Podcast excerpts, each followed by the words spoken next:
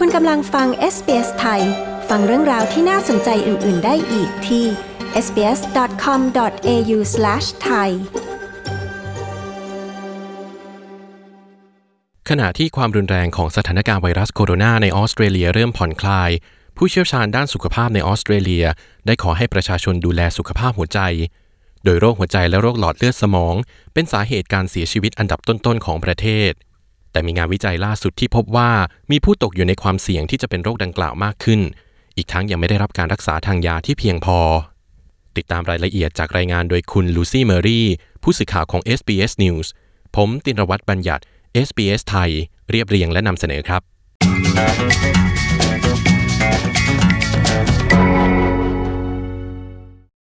ในแต่ละวันมีชาวออสเตรเลีย 20 คนเสียชีวิตจากภาวะหัวใจล้มเหลว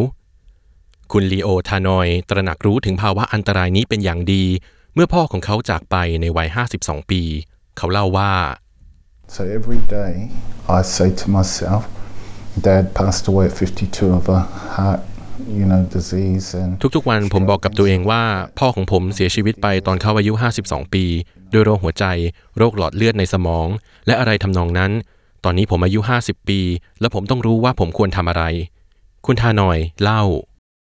โรคหัวใจและหลอดเลือดนั้นอาจมีเรื่องกรรมพันธุ์เป็นส่วนเกี่ยวข้อง แต่อย่างไรก็ตามการรับประทานอาหารและการออกกำลังกายก็มีส่วนด้วยเช่นกัน โดยน้ำหนักตัวถึง 150 กิโลกรัมทำให้คุณทานอยมีระดับคอเลสเตอรอลที่สูง ซึ่งทำให้เขามีความเสี่ยงต่อการเป็นโรคหัวใจ นั่นทำให้อดีตนักกีฬาลีกรักบี้อาชีพ NRL คนนี้ต้องทำอะไรสักอย่าง เขาได้ทำการลดน้ำหนักตัวลง 30 กิโลกรัม และรับประทานยาอย่างต่อเนื่อง แต่อย่างไรก็ตาม มีรายงานล่าสุดจากสถาบันหัวใจและโรคเบาหวานเบเกอร์หรือ Baker Heart and Diabetes Institute ที่เปิดเผยว่าผู้มีระดับคอเลสเตอรอลสูงเป็นจำนวนมาก ยังปฏิบัติตนไม่เพียงพอที่จะลดความเสี่ยงลง การวิจัยดังกล่าวได้ทำการสำรวจชาวออสเตรเลียที่เคยมีอาการหัวใจล้มเหลว และภาวะสมองขาดเลือดมากกว่า 1 0 0 0 0แสนคน และพบว่าเกือบครึ่งหนึ่งของผู้ที่เคยมีอาการเหล่านี้ ไม่สามารถลดระดับคอเลสเตอรอลลงมาอยู่ในระดับที่ปลอดภัยได้ ผู้ป่วยส่วนมากซึ่งคิดเป็นร้อยละ79 ของผู้ป่วยในการวิจัยครั้งนี้ ได้รับการจ่ายยารักษาจากแพทย์ แต่ศาสตราจารย์ทอมมาวิก จากสถาบันหัวใจและโรคเบาหวานเบเกอร์ กล่าวว่ามันไม่มีความชัดเจนว่าผู้ป่วยเหล่านั้นรับประทานยาไม่ครบตามแพทย์สั่ง หรือว่าไม่รับประทานยาเลย เขากล่าวว่า It's really the completion of the process of starting treatment, but then checking on the response of treatment. การรับประทานยานั้นคือส่วนหนึ่งของการทำให้กระบวนการเริ่มการรักษานั้นมีความสมบูรณ์ และเมื่อดูผลตอบสนองของการรักษาแล้ว เมื่อมันยังไม่เพียงพอ ก็จะมีการเพิ่มยาอีกชนิด เพื่อทำให้ประสบผลตามที่จำเป็น ศาสตราจารย์มาวิกกล่าว นอกจากนี้ศาสตราจารย์มาวิกผู้จัดทำงานวิจัยฉบับนี้ได้แนะนำว่า การไปพบแพทย์ตามนัดนั้น สามารถช่วยชีวิตคุณได้ ด้านแพทย์หญิงอุลาทางาอโลฟีวีดอบิเน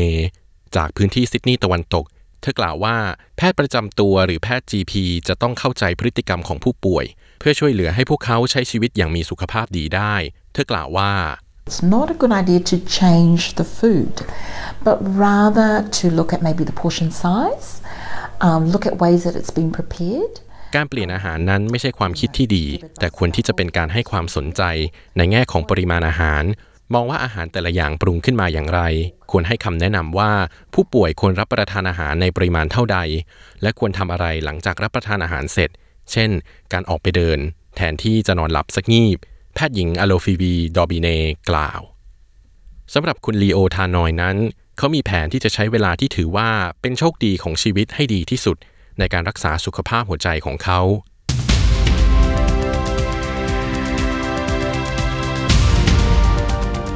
ที่ผ่านไปนั้นเป็นรายงานโดยคุณลูซี่เมอรี่ ผู้สื่อข่าวของ SBS News เรียบเรียงและนำเสนอโดย ตินรวัตรบัญญัติ SBS ไทย